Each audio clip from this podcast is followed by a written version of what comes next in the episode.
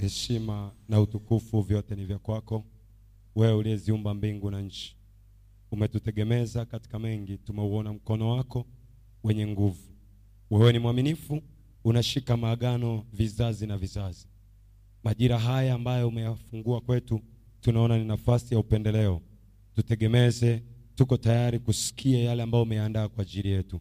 Sema na kila mmoja aliyefika katikati ya malango ya eneo hili katika jina la yesu kila mwenye pumzi anisaidie kusema amen. Inaomba ukaiti bwana yesu asifiwe. Jina la bwana yesu lisifiwe.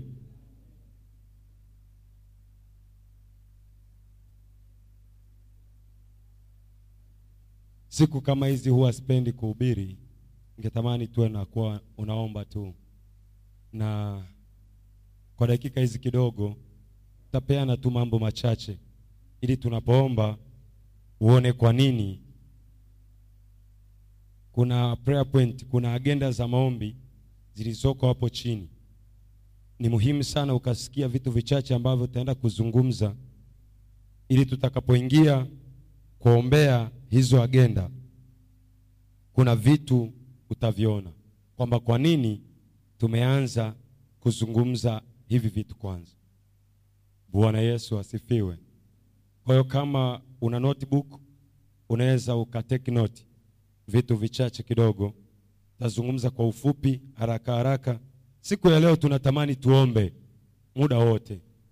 Tunatamani tuombe muda wote. Bwana yesu asifiwe. Lakini kabla sijaingia katika mambo machache ambayo ningetamani leo tu yatazame natamani nikuachie mstari huu wa yeremia ishirini na tisa mstari ule wa saba. Yeremia ishirini na tisa mstari ule wa saba. Neno la mungu linasema hivi kautakieni amani mji ule ambao nimewafanya mchukuliwe mateka.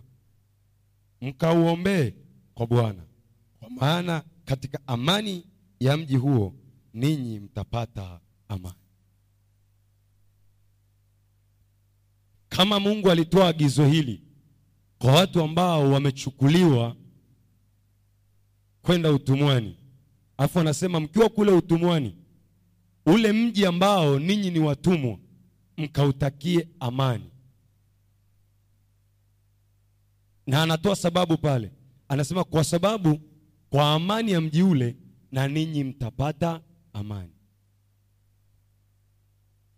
kama mungu ameweza kuwaambia watumwa waiombee nchi ambayo imewachukua kuwa watumwa wakautakie ule mji amani si zaidi sana sisi wa tanzania ambao mungu ametupa kukaa kwenye taifa hili. Ninaamini sisi ni zaidi. Kama watumwa wanaambiwa wakautakie mji ambao wao ni watumwa. Je sisi ambao tunakaa kwenye nchi yetu wenyewe? Ni zaidi ya hiyo lakini ezekieli anasema hivi kama sio yeremia kwamba uovu unaweza kutoka mpaka kwenda mpaka mwingine. Kwa kama tunasikia kwa wengine tujue uovu huo una tabia ya kuhama mipaka kwenda mipaka. Kwao tukisikia kuombea juu ya taifa na mambo yanayoendelea ni muhimu sana kama watu ambao tumeokoka. Bwana yesu asifiwe. Jina la bwana libarikiwe. Nimejaribu tu kusema nao mambo hayo maana ni muhimu. Tumetoka kuombea jambo hilo muhimu sana. Kila muda apata nafasi endelea kuombea. Kwa amani ya nchi ya tanzania na sisi tutapata amani kwa amani ya taifa hili na sisi tutaishi kwa amani. Kwa kuto kuvumiliana na sisi tutashindwa kuvumiliana. Kwa kuwa na chuki na sisi tutaishi kwa chuki. Ni kitu ambacho ni hatari sana. Tunaweza tukakiona kinaanzia mbali. Ni wanasiasa wanachukiana. Ni watu fulani wanachukiana. Lakini ule uovu wa kuchukiana unafuatilia taifa zima. Kwao ni muhimu sana kuomba kweli kweli. Bwana Yesu asifiwe, jina la Bwana libarikiwe. Okay, somo letu lina kichwa kinachosema jifunze kutathmini maisha yako kwa njia ya maombi. Jifunze kutathmini maisha yako kwa njia ya maombi. Na nikisema maisha yako, inazungumza juu ya maisha ya mwilini na maisha ya rohoni. Yote tujitengenezee utaratibu na mfumo wa kutathmini kwa njia ya maombi.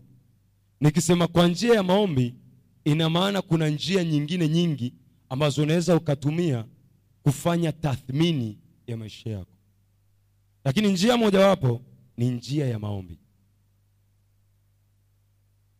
Bwana Yesu asifiwe. Zipo njia nyingi.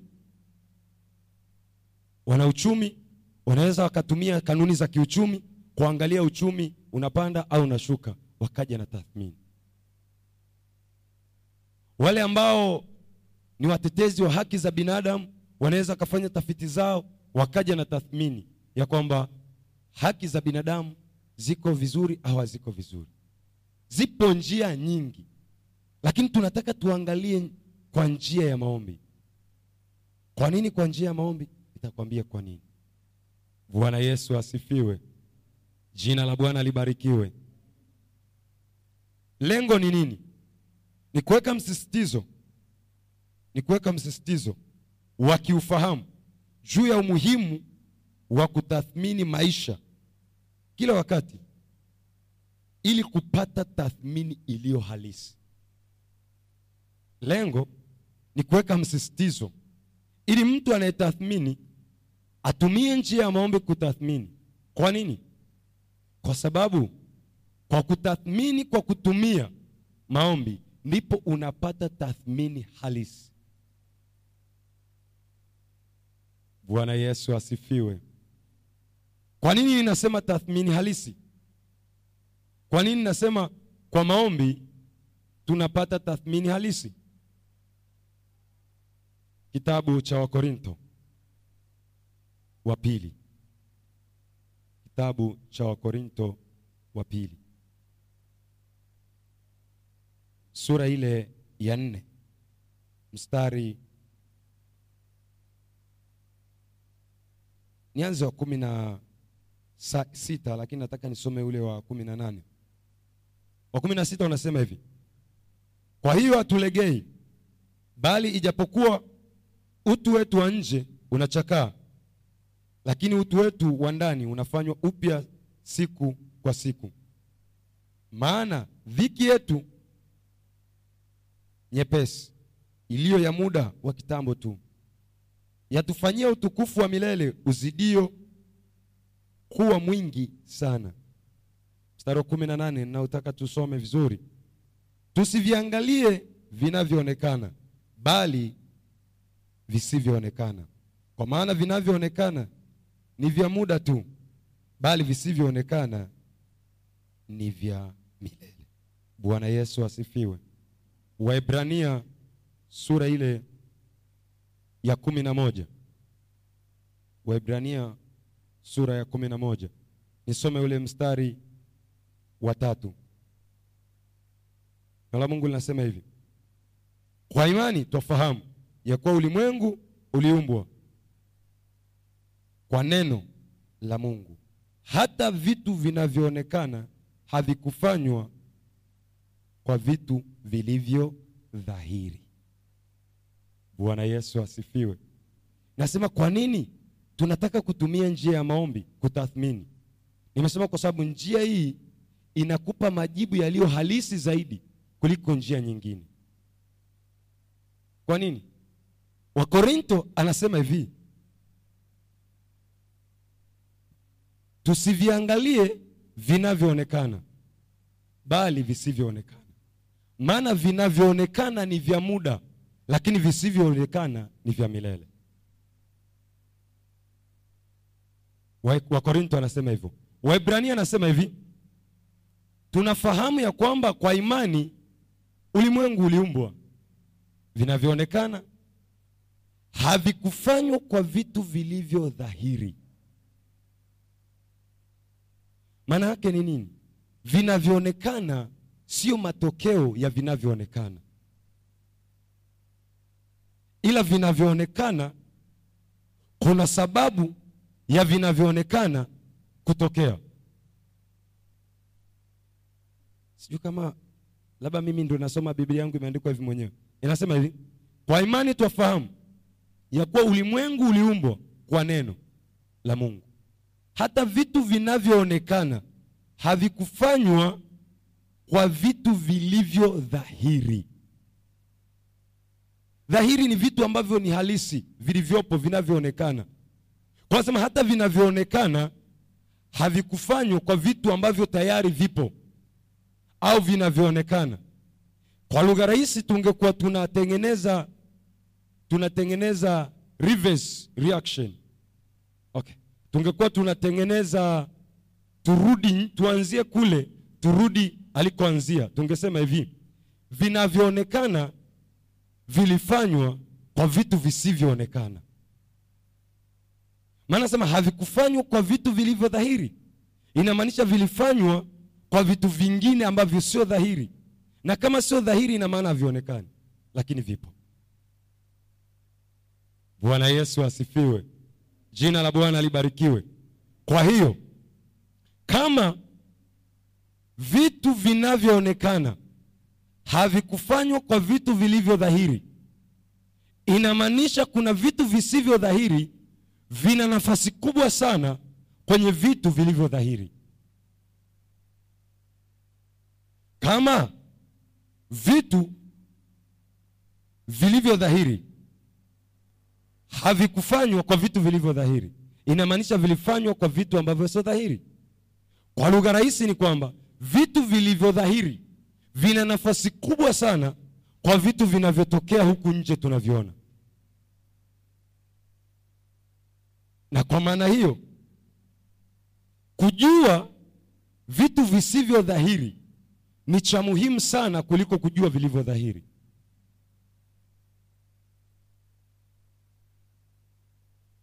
Kwa nini nasema namna hii? Kwa sababu kama vinavyoonekana ni matokeo ya visivyoonekana, inamaanisha visivyoonekana ni vya thamani na vina nafasi kubwa kwa vitu vinavyoonekana.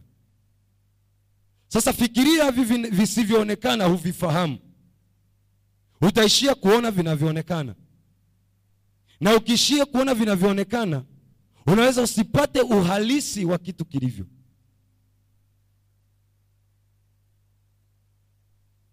Bwana Yesu asifiwe. Jina la Bwana Yesu lisifiwe. Kitabu cha Samueli wa, Samueli wa pili, kitabu cha Samueli wa pili, kitabu cha Samueli wa pili sura ile ya ishirini na moja. Mimi nitasoma mstari wa kwanza tu. Neno la Mungu linasema hivi: kulikuwa na njaa siku za Daudi muda wa miaka mitatu mwaka kwa mwaka, naye Daudi akautafuta uso wa Bwana. Bwana akasema, ni kwa ajili ya Sauli na kwa nyumba yake yenye damu, kwa kuwa aliwaua hao wa Gibeoni. Kuna vitu viwili. Kitu cha kwanza, kulikuwa kuna njaa miaka mitatu mfululizo. Njaa imekaa mwaka wa kwanza Biblia haisemi Daudi alikuwa anafanya nini. Mwaka wa pili Biblia haisemi alikuwa anafanya nini. Mwaka wa tatu Biblia inasema Daudi akautafuta uso wa Bwana. Sasa hebu tuanze kumtafakari Daudi. Hivi unaweza ukakubali ni kweli mwaka wa kwanza ulikuwa unapita amerelax, amenyamaza. Mwaka wa pili amerelax, amenyamaza. Mpaka watatu ndo aje kuomba. Utakuwa ni kati ya viongozi ambao wasiokuwa na plani, ambaye ameona mwaka wa kwanza hakuna chakula, na Biblia inaposema miaka mitatu inamaanisha ndani ya miaka mitatu kulikuwa kuna njaa kweli. Kwa mwaka wa kwanza unapita njaa, mwaka wa pili unapita njaa, mwaka wa tatu njaa, alafu Daudi ndo aanze kuomba. Sio kweli. Inawezekana Daudi aliyetumia na mekanizmu nyingi, akaenda na kwa wataalamu wa hali ya hewa, wakaenda na maeneo mbalimbali kutafuta suluhisho la tatizo. Yeye ni mfalme. Kuna watu wako wananchi ambao wanategemea wapate chakula, hakuna chakula. Anawaambiaje wananchi wake? Inawezekana wananchi wakaanza na kwenda kwa mfalme, na mfalme akaonyesha jitihada kwamba ninatafuta na hiki, ninatafuta na hiki, ili tuhakikishe hili tatizo linaisha. Inawezekana alienda na kwa nchi za wahisani ili wamkopeshe, wampe na chakula cha msaada, akafanya na jitihada, lakini tatizo limebaki pale pale, njaa haishi. Biblia inasema baada ya miaka mitatu Daudi akautafuta uso wa Bwana. Kwa lugha rahisi, Biblia inasema akaingia kwenye maombi ambayo ya kumuuliza Mungu juu ya mazingira walionayo, juu ya hali walionayo ya njaa kwenye nchi. Akaingia kwenye maombi. Wewe ungekuwa ni mshauri wa rais, alafu ukamkuta Daudi anaingia kwenye maombi, anasema ninaenda kuomba kwa sababu njaa imezidi kwenye nchi, nataka nimuulize Bwana, ungemwelewa Daudi?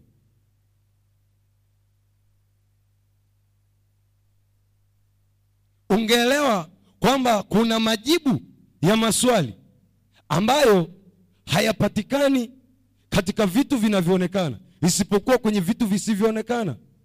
Na kwa nini nasema visivyoonekana? Mungu ni roho, nao wamwabudu imewapasa kumwabudu katika roho na kweli. Yohana 4:24 anasema hivyo. Kama Mungu ni roho, inamaanisha haonekani. Kama aliingia kuomba, inamaanisha alienda kwenye eneo lenye vitu visivyoonekana ili apate majibu ya vitu vinavyoonekana.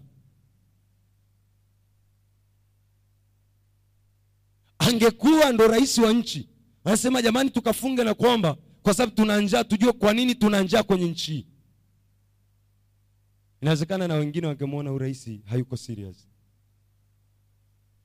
Miaka mitatu kama ni katika katiba yetu miaka mitano mtu anachaguliwa, inamaanisha alikuwa karibu anamaliza na uongozi wake, kama ingekuwa tunafata kanuni za kuchagua miaka mitano mitano. Kwa nchi ambazo zinachagua miaka minne minne, ni mwaka mmoja tu alikuwa anaondoka. Kwa hiyo ndani ya miaka yote mitatu ni njaa, alafu mwisho tunakuja kusikia Biblia inasema Daudi akautafuta uso wa Bwana. Inamaanisha Daudi akaingia kumuuliza Mungu juu ya mazingira walionayo. Ni nani aliyemwambia Daudi kwamba majibu ya njaa kwenye nchi yanapatikana kwenye maombi? Amekuta wapi haya maswali na majibu yakamsukuma kuingia kwenye maombi? Daudi alitoa wapi? Tunafahamu kwamba kama kuna mtu ana mapepo, tunamwombea mapepo, anatoka. Kama kuna mtu ana tatizo, anaumwa, tunamwombea. Lakini umewahi kuona wapi mtu anasema kuna njaa, ngoja tuombe, tumuulize Mungu kwa nini kuna njaa? Wangapi ambao wanafeli afu wanaenda kumuuliza Mungu, kwa nini nimefeli kwenye hiki na hiki na hiki na hiki? Sio wengi. Sio kwa sababu hakuna majibu, lakini kwa sababu si utaratibu tulionao. Lakini pia inawezekana ni kwa sababu ufahamu juu ya kuingia kutafuta majibu ya hayo maswali hatuna. Kwa hiyo hatuhangaiki kwa sababu hatujui umuhimu wake. Lakini laiti tungejua majibu yaliyoko kwenye ulimwengu wa roho yalivyo mengi, yalivyo halisi, yalivyo ya thamani, tungejifunza kanuni ya kila wakati kuingia kwa Mungu, kumuuliza juu ya mazingira mbalimbali mbali, na kufanya tathmini juu ya maisha yetu ya kila siku. Si unajua tuna kanuni ya kufanya maombi ya kumaliza mwaka.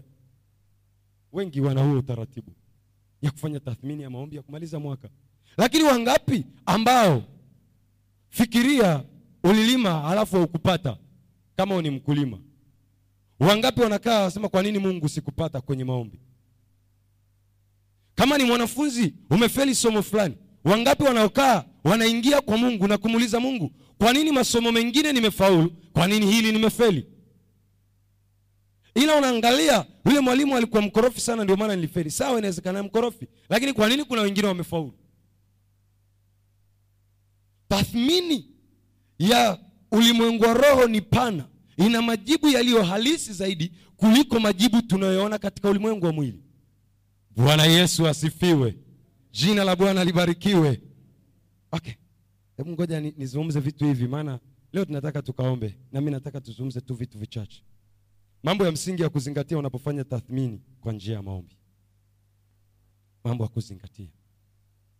Wakati unafanya tathmini ya maisha yako kwa njia ya maombi. Jambo la kwanza. Kabla ya kuingia kwenye maombi ya kufanya tathmini fahamu kuwa ulimwengu wa roho ni halisi kabla jambo la kwanza kabla hujaingia kwenye maombi ya kufanya tathmini ya maisha yako fahamu ya kuwa ulimwengu wa roho ni halisi. Kabla haujaingia kwenye maombi ya kufanya tathmini ya maisha yako fahamu ya kuwa ulimwengu wa roho ni halisi au dhahiri bwana yesu asifiwe. Bwana yesu asifiwe. Usipojua kitu hiki ni hatari sana.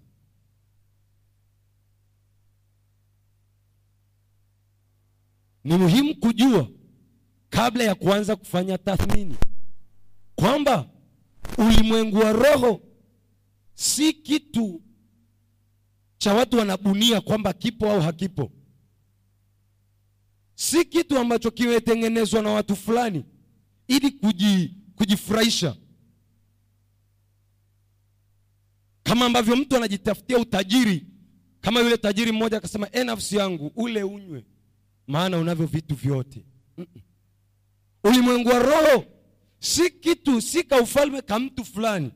Aliona ngoja nitengeneze hiki ni muhimu sana kabla hujaingia kwenye maombi ya namna hii kujua kwamba ulimwengu wa roho ni halisi. Upo. Una kila kitu kuliko hata tunavyoviona katika ulimwengu wa mwili. Nilikuwa naongea na mtu mmoja juzi akawa ananiambia hivi nikitaka kuomba kitu gani cha kwanza? Nikamwambia kitu cha kwanza ukienda kuomba amini nafahamu mungu yupo na wewe wakati unaomba. Usipojua hiko maombi yako ni sifuri. Bora usiombe. Kwa sababu usipojua uhalisi wa unayemwomba hautajua namna ya kumwomba. Na hata ukimwomba unaweza ukaomba kwa kubahatisha bahatisha. Kwa hiyo nasema kabla hujaingia kwenye maombi haya cha kwanza amini na ufahamu kabisa ya kwamba ulimwengu wa roho ni halisi. Kwa nini nimesema ulimwengu wa roho ni halisi? Nimesema pale kwenye kitabu cha yohana muda ule yohana 4 ishirini na nne. Yohana 4 ishirini na nne. Neno la mungu linasema hivi. Sema mungu ni roho na wamwabuduo yeye imewapasa kumwabudu katika roho na kweli. Mungu ni roho nao wamwabudu, imewapasa kumwabudu katika roho na kweli. Kama mungu ni roho inamaanisha haonekani. Kwa hiyo tukienda kumwabudu tunatakiwa kumwabudu aliyoko halisi lakini hatumwoni.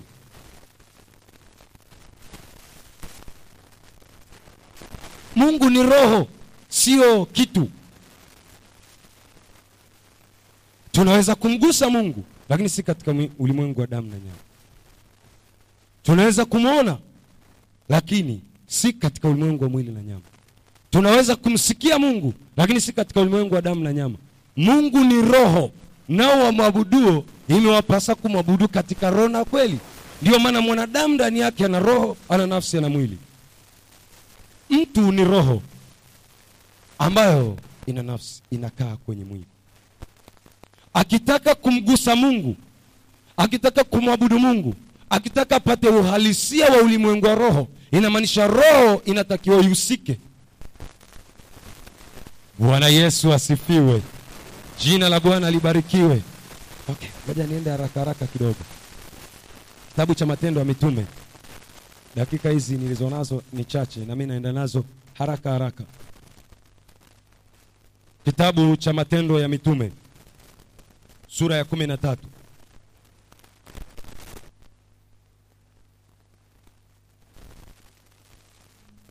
sura ya kumi na tatu mstari wa kwanza mpaka wa tatu. Neno la Mungu linasema hivi: na huko Antiokia katika kanisa lilokuwa palikuwa na manabii na walimu, nao ni Barnaba na Simeoni aitwaye Nigeri na Lukio Mkirene na Manaeni aliyekuwa ndugu wa kunyonya wa mfalme Herode na Sauli. Basi hao walipokuwa hao walipokuwa wakimfanyia Bwana ibada na kufunga, Roho Mtakatifu akasema, mtengeni Barnaba na Sauli kwa kazi ile niliyoitia. Ndipo wakiisha kufunga na kuomba, wakaweka mikono yao juu yao, wakawaacha waende zao. Hawa walikuwa wanafanya ibada kama ambavyo sisi tupo katikati ya ibada. Mungu akasema, nitengeni Barnaba na Sauli kwa kazi niliyowaitia. Nilipokuwa nikisoma nilijiuliza maswali mengi sana. Swali ambalo nilijiuliza ni hili: Roho Mtakatifu alisema kwa lugha gani kiasi ambacho watu wote pale ndani walikubaliana?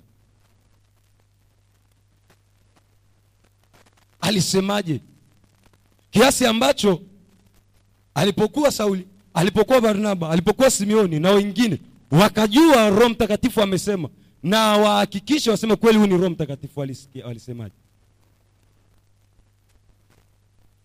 Kwa sababu ni rahisi kusema Roho Mtakatifu alisema, si ndio? Alisemaje kiasi ambacho, je, alikuwa anaongea kama mimi ninavyoongea hapa, kiasi ambacho mkutano wote wakasikia? Alafu wale watu baada ya kusikia walichokisikia kwa Roho Mtakatifu wakafanya maombi, alafu wakafanya kama ambavyo Roho Mtakatifu alivyoagiza.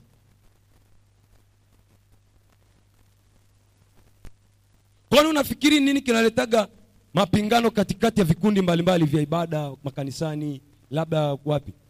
Tumekaa kwenye maombi, Roho amesema kwa mtu mwingine, kwa sababu wengine hatukusikia, kwa sababu wengine hatukusikia, kwa sababu wengine hatukusikia. Sasa sisemi wote, kuna wengine eh, sisemi watu wote wanasikia, lakini kwa sababu wengine hatukusikia, mwingine anaposema alichosikia Roho alichosema wengine wanakataa kwa sababu hawakusikia. Sio wanakataa kwa sababu alichosema sio kweli. Mm, hawakusikia Roho aliposema, kwa sababu Roho anasema, lakini kusikia ni kitu kingine. Bwana Yesu asifiwe. Hawa ndugu walikuwa kwenye ibada kama sisi tuko hapa kwenye maombi, alafu Roho akasema. Roho aliposema watu wote kwenye ile ibada wakasikia na wakakubaliana, alafu baadaye tunasikia wakafanya maombi, wakawacha wakaenda zao. Ingekuwa ni rahisi waanze kusema huyu anakuaje? Una gani kama ni roho kweli amesema? Una gani? Alafu yangetokea mabishano, inawezekana na wangetengana. Bwana Yesu asifiwe, jina la Bwana libarikiwe. Kwa walipoenda kwenye ibada walikuwa hawaendi kutimiza ibada, walikuwa wanaenda wakiwa na uhakika Mungu yuko kwenye ile ibada walioko. Kwa hiyo alichokuwa antena zao zinatega kusikia ambacho kinatoka mbinguni, na lile neno ambalo Roho alisema alilisisitiza ndani ya kila mmoja, na kila mmoja lilipotamkwa akapata amani. Roho Mtakatifu akasema hii ni sahihi, hii ni sahihi, hii ni sahihi. Watu wote walioko kwenye ile ibada wakajua kweli hichi kilichozungumzwa ndivyo kilivyo. Kwa nini? Kwa sababu wote walikuwa connected, walikuwa wameunganishwa na network ya mbinguni, kiasi ambacho walijua Mungu yuko hapa, anaweza kusema, tunaweza kumsikia. Bwana Yesu asifiwe. Huwa napenda kuwambia watu ni utovu wa nizamu. kama unaenda kumwomba Mungu unaamini anakusikia, lakini akisema wewe umsikii. Kati ya mambo ambayo tunamkosea Mungu ni hilo. Unawezaje kuzungumza na mtu ambaye huna uhakika kama anaweza kukujibu? Na kama una uhakika anaweza kukujibu, kwa nini haujiandae kumsikia akikujibu kwa sababu kuwa na uhakika anakusikia na kujiandaa kusikia ni kitu kingine kama tungekuwa tunatengeneza mfumo wa namna hiyo maisha yetu yangekuwa ni maisha salama sana. Kwa nini yangekuwa salama? Wakati wewe unatenga muda wa kuzungumza na mungu yeye yuko na wewe kila wakati akujulishe. Biblia inasema njia za mwenye haki huongozwa na bwana. Kwa hiyo inamaanisha kuna wakati bwana anasema kuna wakati anasema. Lakini kwa sababu hatujajiandaa kusikia anaposema na hatuna uhakika kwamba mungu yuko halisi tukiwa pale lecture. Hatuna uhakika kama mungu yuko halisi tukiwa kwenye ofisi. Hatuna uhakika mungu yuko halisi tukiwa kwenye biashara. Hatuna uhakika kama mungu yuko halisi tukiwa tunatembea barabarani. Ni shida. Kwa sababu hata akisema tukiwa barabarani hatuwezi tukasikia. Hata akisema tukiwa kwenye biashara zetu hatuwezi tukasikia lakini kama tukijua uhalisi wa mungu kwenye kila eneo kila tunapokanyaga tunataka kusikia sauti inayosema kwamba hapa uliko ni salama tembea. Kanyaga hapa kwa sababu njia za mwenye haki huongozwa na bwana. Bwana yesu asifiwe. Jina la bwana libarikiwe. Hawa watu kilichowasaidia ni nini? Kilichowasaidia walikuwa wanajua mungu yupo anasikia na wanajua mungu anaweza kusema na wakasikia kwa roho aliposema walijua roho amesema. Na kama kuna kiongozi wa ibada alisema kwamba ah, nimesikia sauti kutoka mbinguni ikisema tumtenge barnaba na sauli. Watu wote waliokuwa kwenye ukumbi wakasema hii ni kweli huyu ni bwana. Kwa nini? Kwa sababu walikuwa wamekonekti wanasikia hata mbingu zikisema neno likitoka linapata msisitizo wa roho mtakatifu. Kiasi ambacho kila anayesikia anasikia kama ambavyo mungu anasema. Bwana yesu asifiwe. Jina la bwana libarikiwe.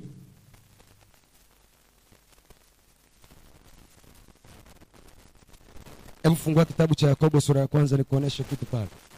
Naenda haraka haraka kidogo maana dakika zangu nilizo nazo ni chache naweka dondoo chache ili tukienda kuomba tuombe vizuri. Tuombe kama ambavyo bwana anataka tuombe. Sura ya kwanza kitabu cha yakobo. Kitabu cha yakobo sura ile ya kwanza.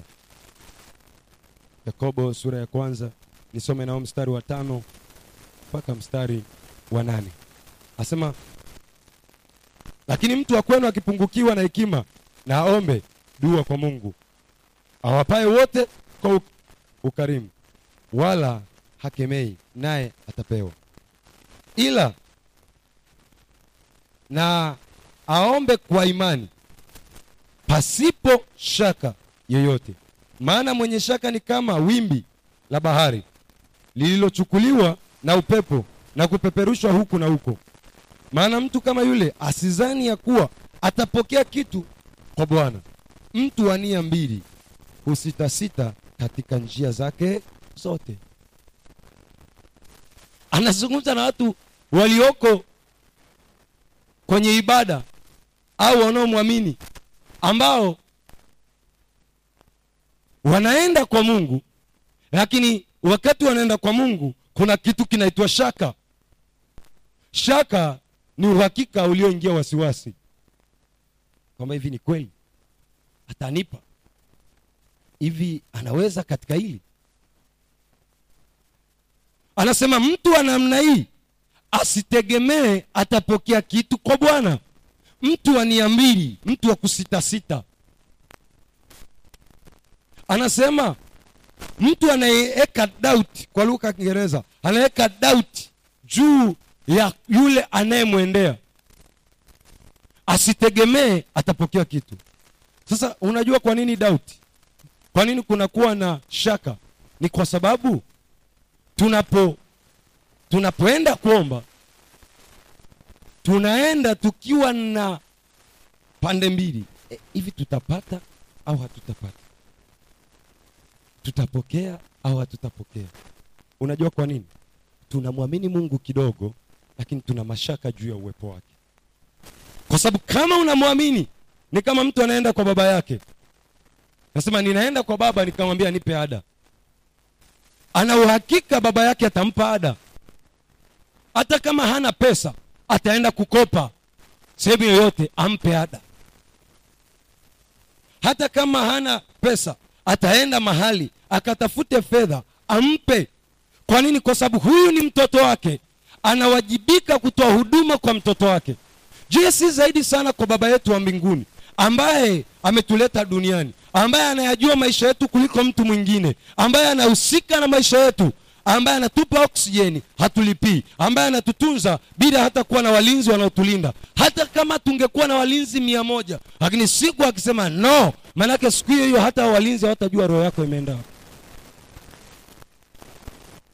ule, ule uhakika tunayokuwa nao na baba yetu unatupa kuishi na kumwendea kwa imani na kwa uhakika. Uhalisi wa mungu. Tunapokuja kwenye maombi tukianza kuomba tukijua mungu tuko anasikia anatathmini pamoja na mimi katika haya ninayoomba.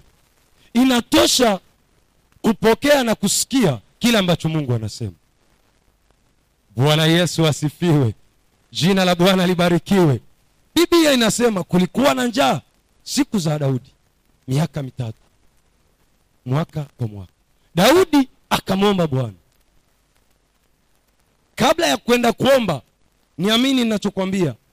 Alijua na akaamini mungu yupo. Na ya kwamba atamsikia na atampa majibu ya kile anachokiomba. Kama angejua hakuna asingepoteza muda wa kwenda kwenye maombi. Na biblia inasema pasipo imani haiwezekani kumpendeza mungu kama pasipo imani haiwezekani kumpendeza mungu imani ni nini? Imani ni kuwa na uhakika wa mambo yatarajiwayo. Ni bayana ya mambo yasiyoonekana. Na kama ni bayana ya mambo yasiyoonekana tunapoenda kwa mungu lazima twende kwa imani tukijua mungu yupo na ya kwamba anatusikia na anatupa thawabu na anatusikia na anatujibu tuko naye anaweza kuzungumza pamoja na sisi. Waombaji wangapi wanapoenda kuomba wanaenda na mtizamo wa namna hiyo? Unapoenda kutathmini ni kama ulikuwa unafanya biashara na mtu. Nasema mtu katathmini biashara yetu. Tunakaa mezani tunatathmini mapato na matumizi tulipopata hasara tulipopata faida alafu tunapiga na mipango. Kwa nini katika biashara za kawaida tunaweza lakini katika mambo ya ulimwengu wa roho hatuhusiki? Ni kwa nini? Ni kwa sababu hatuna na hatuamini katika uhalisia wa mungu ambaye tunatembea naye. Okay. nikwambie. Alimwambiaje wana wa israeli? Anaambia huko mtakapoenda mtakapofanikiwa na mkuwa na kila kitu. Usije ukamsahau bwana mungu wako. Maana yeye ndio akupae nguvu za kupata utajiri. Sikiliza mtu wa mungu kama mungu ndo anakupa nguvu za kupata utajiri mungu ndo anayekupa hicho ulicho nacho. Ni kitu muhimu sana kujifunza kutathmini na yeye katika kuona mmefikia wapi na hiki kimekuwaje? Na hiki kimekuwaje? Na hiki kimekuwaje? Akupe ulikokosea urekebishe ulikokosea akupe na njia utakazokanyaga. Biblia inasema nitakufundisha na kuonyesha njia utakayoendea. Anakwambia nitakuonyesha njia utakayoendea nitakufundisha. Kwa nini mungu yuko tayari kufanya jambo hili? Ni kwa sababu yeye ni baba yetu. Na yuko halisi. Na anaweza kutuongoza na anaweza kutufundisha mahali pa kupita. Bwana yesu asifiwe. Kitu cha pili kitu cha pili. Jizoezi kujua na kusikia na kuelewa. Mungu anaposema wakati unapokuwa kwenye maombi.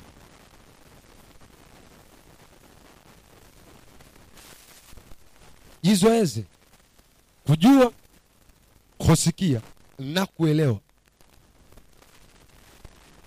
Mungu anaposema wakati unapokuwa kwenye maombi kujua kusikia na kuelewa.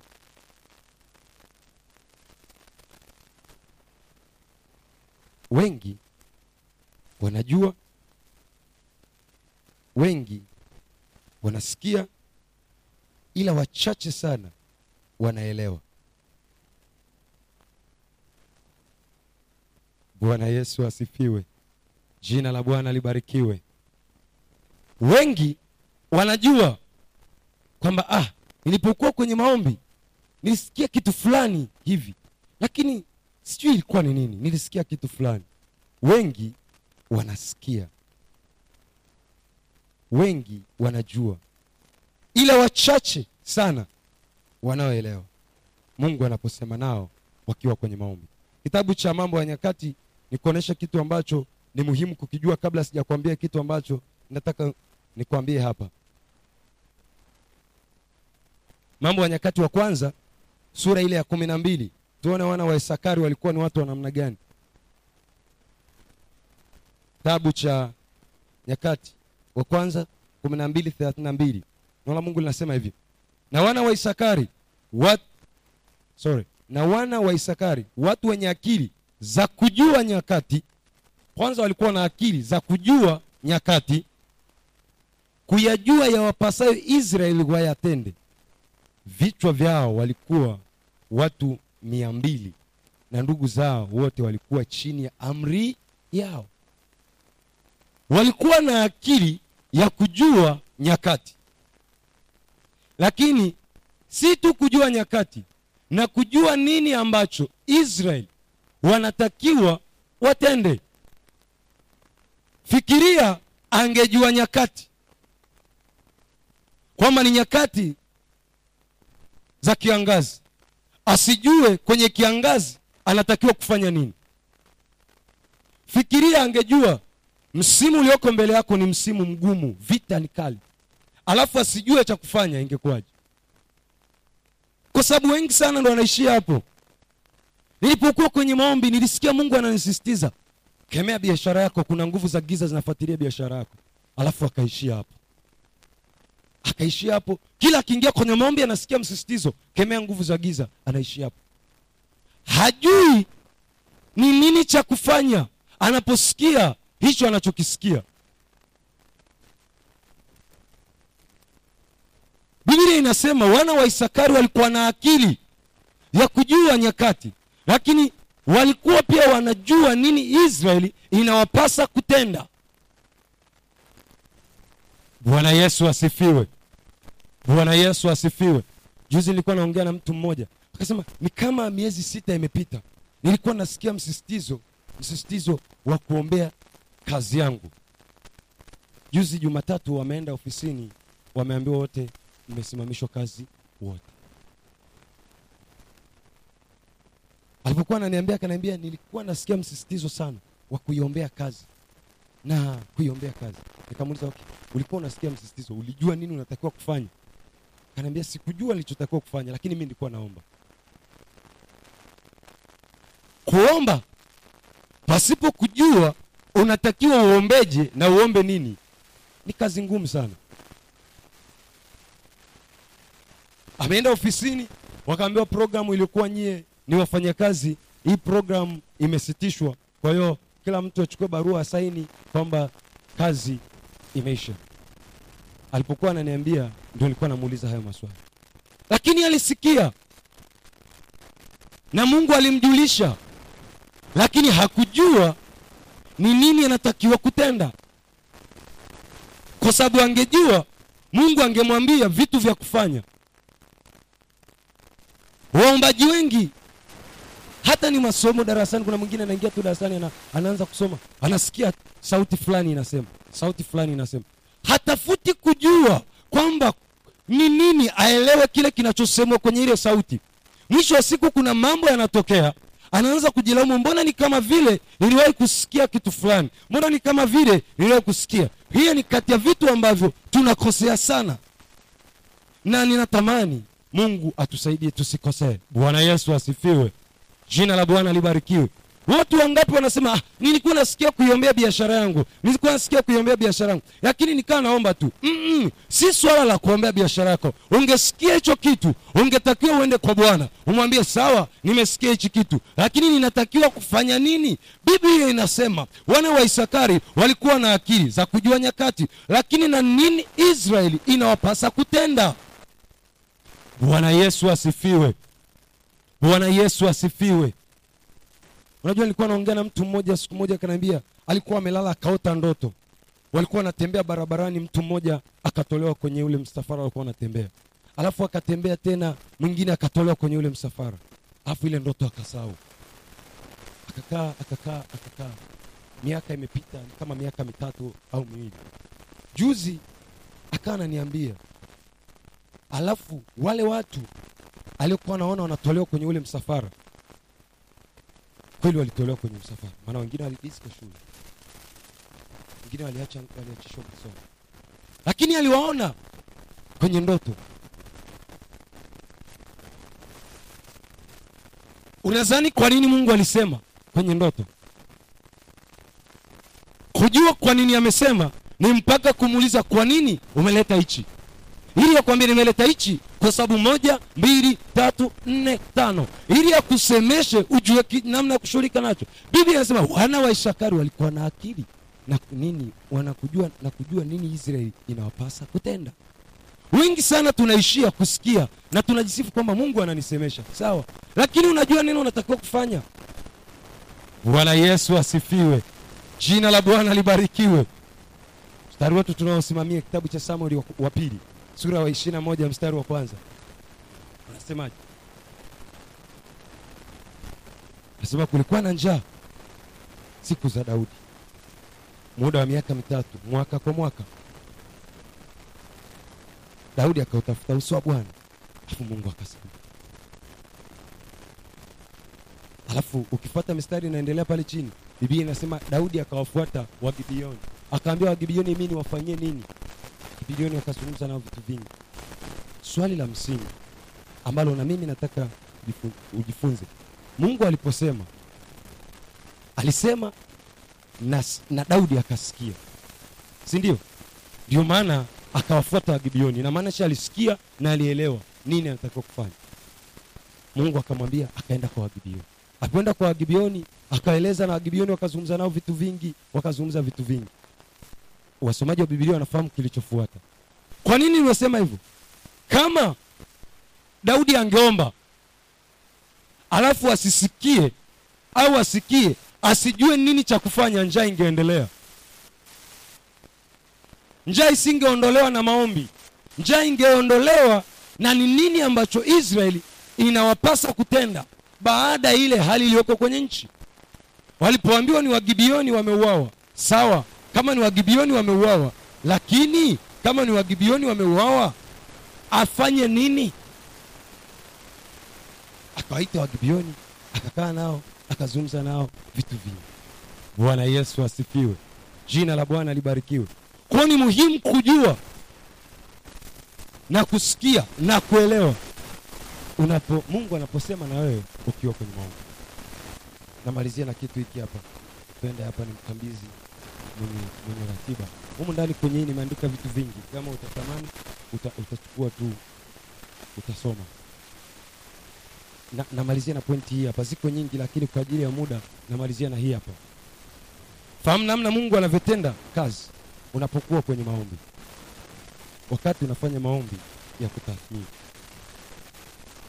Fahamu namna mungu anavyotenda kazi. Unapokuwa kwenye maombi. Wakati wa kufanya maombi ya tathmini.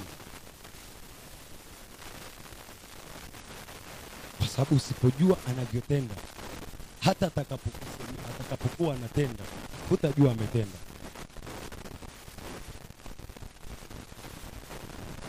Nimesema fahamu namna mungu anavyotenda kazi. Unapokuwa kwenye maombi wakati unafanya maombi ya tathmini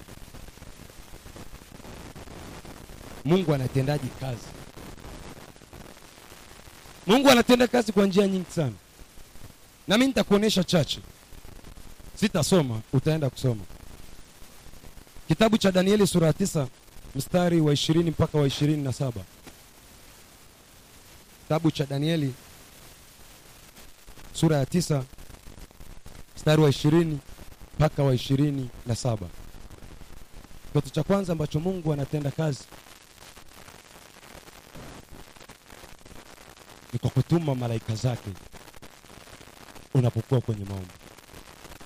Kwa sababu kitabu cha danieli hicho nilichokusomea kinasema danieli alipokuwa kwenye maombi anasema yule malaika niliyemwona akirushwa gabrieli akatokea kwangu.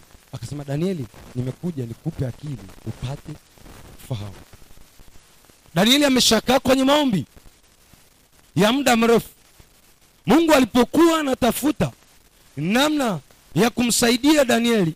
Wakati akiwa kwenye maombi alimtuma malaika akampe anachotakiwa kumpa. Sasa angalia alichompa. Aambia muda umeamriwa. Kasome pale utaona. Asema muda umeamriwa. Juu ya uko komesha utumwa na kuishiliza zambi na vitu mbalimbali. Anasema majuma sabini. Malaika amekuja akatoa taarifa danieli yuko kwenye maombi. Mfikirie danieli ajui habari za malaika. Mfikirie danieli hajui habari za malaika. Angeweza kusema mapepo yamemtokea. Kama ambavyo tunaomba wakati mwingine malaika wanashuka tuko kwenye maombi alafu tuko pale wanashangaa malaika wanapita wanazunguka wanagawa na vitu mbalimbali kule kwenye maombi. Watu wengine wanaona wanashangaa. Nimewahi na watu wengine wananyamaza wanaacha kuomba kwa sababu wanaogopa. Siku moja tukiwa mahali tunaomba kwa ajili ya ardhi. Mtu mmoja yuko kwenye maombi maombi maombi naomba. Akasema nikaona ardhi imefunguka. Halafu nikaona kama vile panadidimia. Akanyamaza kuomba akaachwa tuko kwenye maombi ya kuiombea riziki. na, nafikiri ilikuwa ni mara. Mara. Tuko kwenye maombi. Kwa hiyo lazima ujue mungu anavyotenda kazi. Tunaiombea ardhi mungu ameamua kuishiliza dhambi ardhi inanyonya vilivyokuwa kwenye ardhi viondoke watu wakaanza kuogopa. Maana mungu aliyafungua na macho yao wakaanza kuona vinavyoendelea ukiwa kwenye maombi halafu ukianza kuona namna hiyo hujui ni utendaji kazi wa mungu unafanyaje. Wengi wananyamaza wanaacha maombi. Sitasahau siku moja nilikuwa kwenye maombi. Naomba ninaomba ninaomba ninaomba masaa mawili matatu. Alafu ghafla nikaona nimeingia mahali. Sipafahamu. Ni chumba kama hivi. Nimekaa kwenye kile chumba nikakuta watu wamefanya wanafanya mkutano. Wengi. Alafu roho mtakatifu akaniambia anza kuwashughulikia hawa. Nilianza pale nikaa ninaomba nikaa naona watu wanakimbia kule ndani. Watu wa kutisha. Sijui ni wapi niko kwenye maombi. Watu wa kutisha. Kulikuwa kuna wasimamizi kama watu watatu hivi niliwaona wamekaa ndo kama wasimamizi. Alafu baadaye nikaomba nikaomba nikaomba nikaomba wale watu wote wakaondoka. Alafu nikashangaa mungu akanipandisha mahali fulani kama ngazi kwenye platform. Nikakaa kwenye ile platform nikaona kuna watu kwenye juu kama kwenye kagorofa fulani hivi. Nikaona kuna watu wamekaa pale. Alafu yale maono yakaishia tuko kwenye maombi sio kwamba nimelala sio ndoto. Ah, kwenye maombi. Ukiingizwa kwenye hicho chumba utaacha maombi. Sasa mungu isiwe tabu. Mungu kwa nini haya mambo yote? Mimi wakuona kawambia mtu mmoja unaomba umwone shetani. Hivi akitokea una uhakika unaweza ukakaa Shetani, kata kwa jina la Yesu wewe shetani. Leo shetani ungetokea hapa yani ningekukatakata. Shetani wewe. Alafu ghafla anatokea ndo nimekuja sasa ili unikatekate nakwambia tutakimbia wengine kwenye hichi chumba. Mimi nakwambia tutakimbia. Sio kwa sababu hatumkemei kwenye ulimwengu wa roho. Kwenye ulimwengu wa roho anakiona. Ila akitokea kwa na dadangu mmoja alikuwa ananifurahisha. Akienda kumwombea shetani, kumkemea shetani anachukua kiboko anaenda. Sasa anamchapa shetani unaweza ukaelewa kumchapa shetani. Tafuta na mti mwingine. Huyu shetani unasumbua kila siku unatandika anatandika kweli kweli. Kwenye yuko live. Ndio sasa fikiria siku moja anatokea papo. Sasa nitaandika bwana yesu asifiwe. Jina la bwana libarikiwe. Kwani lazima ujue mungu anatendaje kazi kwenye ulimwengu wa roho kati unaomba? Usipojua hata kati anaongea na wewe kwa kwenye maombi ya kutathmini hutaelewa okay kitu kingine cha mwisho. Mwongoza ratiba nisame cha mwisho hichi. Namalizia hichi cha mwisho kitu cha mwisho hebu tuangalie yesu. Katika kile kitabu cha luka sura ile ya ishirini na mbili mstari wa arobaini mpaka wa arobaini na sita. Utaenda kusoma. Utaenda kusoma. Tuangalie yesu alipokuwa anaenda gestemani nini kilitokea? Kitabu cha luka kinasema vizuri. Luka wale ambao wanaandika ni luka ishiri na mbili mstari wa arobaini mpaka wa arobaini na sita. Luka ishiri na mbili arobaini mpaka arobaini na sita. Biblia inasema alipokuwa kwenye maombi kikombe kimekuwa kizito. Nini kilichoingia ndani yake? Biblia inasema huzuni ikamfunika. Akawafuata wanafunzi wake akamwambia nina huzuni nyingi kiasi cha kufa. Alipokuwa kwenye yale maombi akamwambia baba ikiwezekana kikombe hiki kiniepuke lakini si kama mi nitakavyo ila mapenzi yako yatimie. Sasa ona mungu alivyo ajabu. Akaagiza malaika wakatokea. Ungekuwa we ni yesu ungesemaje?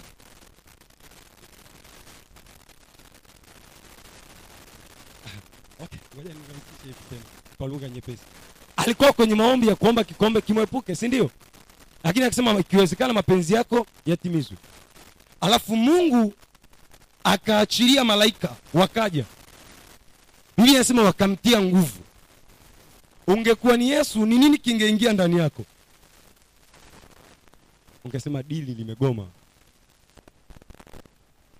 Yaani ni ishara ambia amna hapa lazima uende msalabani. Kwa sababu kama ni kikombe kimwepuke anambia basi usiende msalabani. Lakini kitendo cha kumtia nguvu inamaanisha anambia songa mbele. Haiwezekani kuacha hichi kikombe lazima ukinywe kile kitendo cha malaika kutokea na kumtia nguvu na kumwambia songa mbele bado una nafasi nyingine. Songa mbele. Ilikuwa ni ishara mungu anasema naye na kumwambia "Ah, usiishie hapa. Haiwezekani ukawakomboa na wanadamu namna hii lazima uende msalabani. Kwani ujai kuona kuna mtu fulani amefika mahali labda ni hali imekuwa ngumu lakini katika hali ngumu walionayo lakini kuna sauti inasema ndani yake songa mbele songa mbele songa mbele. Akiona mungu hauelewi anatuma na mtu mwingine anakuja anakutia moyo. Anakwambia songa mbele. Japo alikuwa anasema ah, ikiwezekana ngoja niishie tu hapa. Ah, anambia songa mbele. Wanakuja na wengine anawambia hebu jitahidi hata na hili utavuka utavuka utavuka. Unatembea unatembea unatembea unatembea. Ghafla unajikuta umevuka. Unafikiri nini kinatokea? Mungu anakwambia "Ah, ah, haiwezekani hichi kitu kuishia njiani lazima kifike mwisho yesu akiwa kwenye maombi mazito amewatenga wanafunzi wengine akaenda na wanafunzi watatu.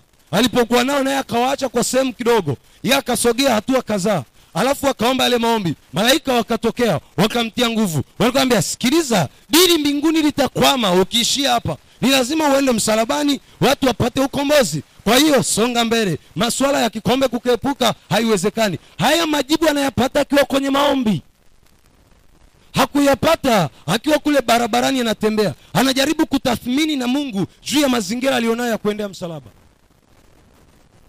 wako kwenye conversation na mungu. Wako kwenye majadiliano kwamba niende msalabani au nisiende. Msalaba ni mchungu sana. Mungu anaambia sawa msalaba ni mchungu lakini unaona shida. Lazima uende msalaba. Maana haiwezekani hao watu wakakombolewa. Isipokuwa amekuwepo mtu mmoja ambaye ana hayuko tayari kuyatenda mapenzi yangu akaachilia moyo wake kwenye madhabahu. Mbingu zikashughulika. Ghafla mungu akamtia nguvu akasonga mbele sikiliza ujawai kuona kuna mtu fulani amepita kwenye mazingira fulani anaomba mungu amsikii lakini mungu anamletea watu wa moyo.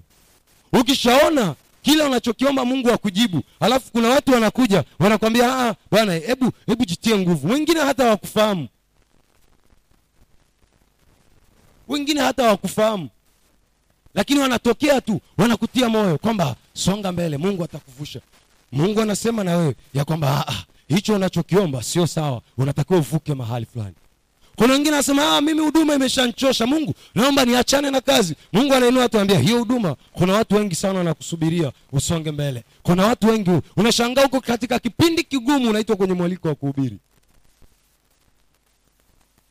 Labda haijawai kukutokea lakini ikikutokea ndo unaweza ukaelewa jinsi ilivyo ngumu. Ni ngumu kweli kweli.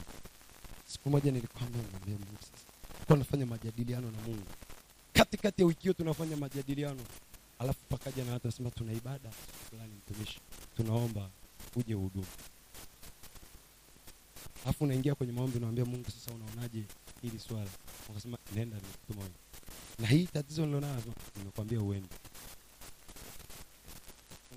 Haina shida. Sasa kwa sababu ni mungu unajua kuna yale sasa ni mungu utafanyaje? Acha tu niende. Hata kama nilikuwa nataka nikatae sinashindwa namna ya kukataa bwana yesu asifiwe. Sikiliza ukishaona mazingira ya namna hiyo unaomba kwamba kitu hiki au niachane nacho. Alafu kuna watu wanatokea huko wengine unawajua wengine huwajui wanakwambia ah, lakini nimeona wewe ni mtu fulani unaweza ukafanya kitu fulani. Jua ni mungu anasema na wewe ya kwamba hicho unachokiombea kuna namna fulani kinatakiwa kisonga mbele. Wewe unataka uache lakini mi mungu ninataka uende nacho. Inahitaji watu wenye akili wanaomjua mungu wao ambao wanamjua anasema wanamsikia. Na wao akisema anawasikia. Ili ndani yao wasitembee kama vipofu ila watembee kama watu wenye macho. Maana wanamjua bwana hawatachoka watatiwa nguvu watapaa juu kama tai watamwona bwana akishuka. Kwa nini? Kwa sababu bwana wa mbinguni ni baba yao na wao ni watoto wa baba yao. Wakitembea hata katika magumu haijalishi ni magumu kiasi gani lakini kwa sababu wanasikia mbingu zinasema ya kwamba songa mbele na wao watasonga mbele. Wanasema hata kama kuna watu wananicheka haijalishi watanicheka lakini kwa sababu nina baba wa mbinguni ambaye atanishika kwa mkono wa kuume wa haki yake. Nitavuka katika haya haijalishi wataniambia ya kwamba nao umezidi sana lakini nasema mbingu zinanijua ya kwamba mimi niko na maadamu ninaisikia sauti ya mbinguni lazima nitembee na baba. Ili siku atakapokuja niwe ni mtoto wake nitaenda kumlaki mawinguni. Kwa nini? Kwa sababu tunasikia sauti ya baba yetu aliye mbinguni. Hebu simama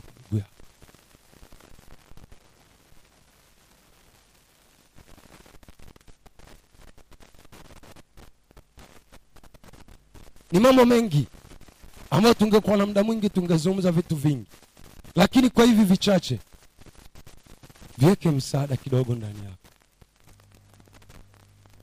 Kwa sababu kama ni waombaji mahali tulikokwamia ni hapo. Tunafurahi kuomba lakini si wengi sana tunatembea tukijua mungu hii ni halisi.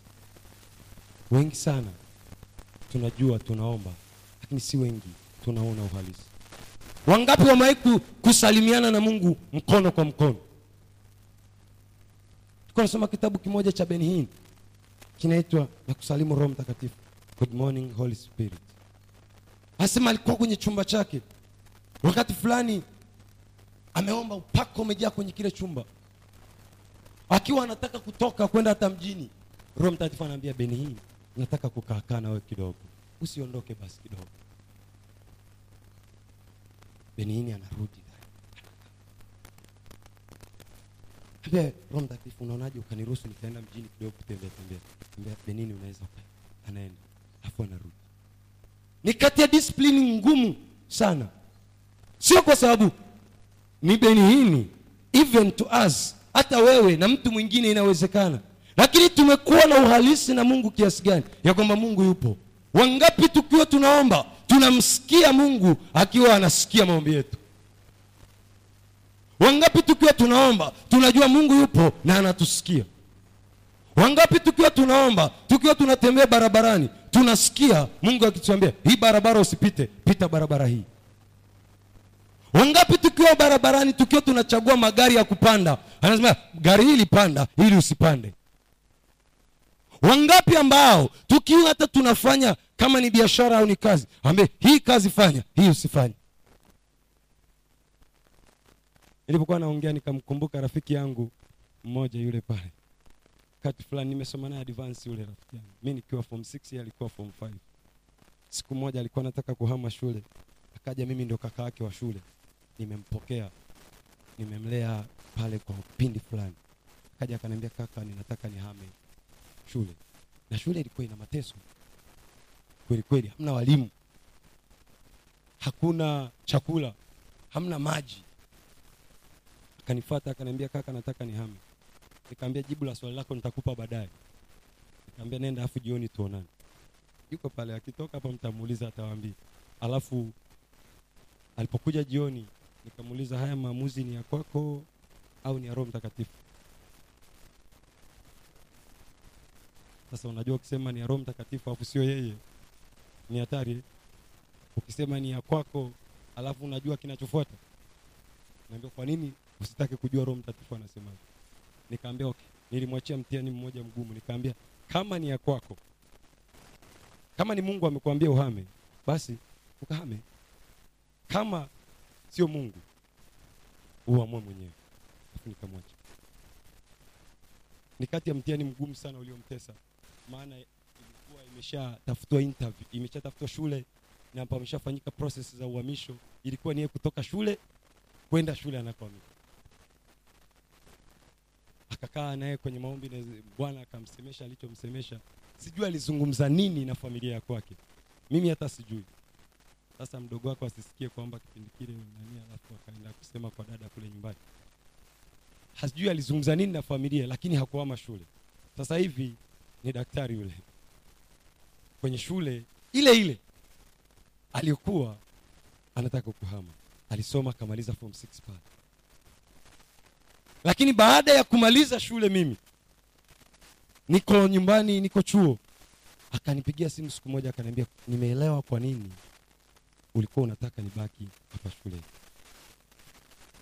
Kwa sababu majukumu aliyoyabeba pale shuleni ya kiroho yalikuwa ni majukumu mazito. Ni kati ya kipindi ambacho shule hili lilifanya vizuri sana kuliko shule nyingine. Katika historia ya ile shule haikuwahi kupata mtu aliyeingia kwenye kumi bora form 6 lakini tulipata watu kama wawili kama sijakosea waliingia kwenye kumi bora. Na ni shule ya huko vijijini huko vijijini huko katika mateso makubwa. Lakini sasa hivi ni daktari alikuwa kigoma. Sasa hivi mungu amemleta kuja kuendelea na masomo anasoma hapa. Kwa nini nimekupa hiyo? Usipomsikia mungu anavyosema ni kati ya mitihani migumu sana katika maisha kwa sababu hata maamuzi unayofanya yanaweza yakakukwamisha. Usipomsikia mungu anavyosema unaweza ukaishi kwa kubahatisha na ikawa ni kitu cha hatari sana. Usipomsikia mungu anaposema na wewe ukaelewa. Ni kati ya vitu vigumu kuliko vitu vingine ni bora usifanye kuliko kufanya ukiwa unabahatisha. Kwa sababu wako waliobahatisha wakakwama mahali wako waliobahatisha kuoa na kuolewa wakakwama. Wako waliobahatisha kufanya biashara wakakwama. Wako waliobahatisha kufanya vitu mbalimbali wakakwama. Kwa nini nao ubahatishi? na wakati mungu yupo anakusikilizisha anaongoza miguu yako anaongoza unakopita anaongoza kila mahali anaongoza kila sehemu. Mahali pengine ninaenda mahali tukienda kwenye semina muuliza mungu wakati mwingine unakata siku mbili zimebaki mungu hajakupa neno la kwenda kuhubiri. Alafu unaambia mungu unanitendea mambo gani haya? Sio sawa hii angalau nijiandae. Alafu anakwambia siku inayofuata. Alafu unatakiwa uandike somo la kuhubiri wiki nzima. Ni kati ya kazi ngumu sana. Lakini mungu ndo ameamua. Huwezi ukaondoka na masomo yako ulionayo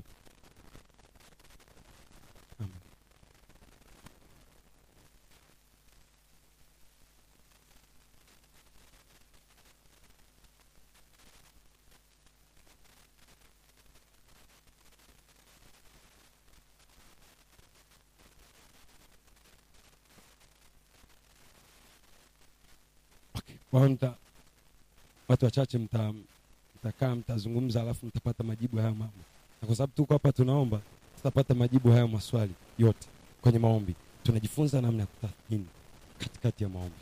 Lazima tuwe na majibu yale tunayaona kwenye maombi mi nataka niombe kwa ajili yako kwa dakika kidogo ni mruhusu anaendelea na ratiba. Nawe hebu mwambie mungu kwa haya machache na mengine ambayo asikuweza kuyasema hapa. Hebu mungu afungue ufahamu wako kidogo angalau hivi vitu vingi ili tunapoenda kuombea tunaenda kuyaombea tupate majibu tukiwa hapa hapa. Mungu uliyeziumba mbingu na nchi baba katika jina la yesu. Wewe ni mtakatifu hakuna mungu mwingine kama wewe e bwana.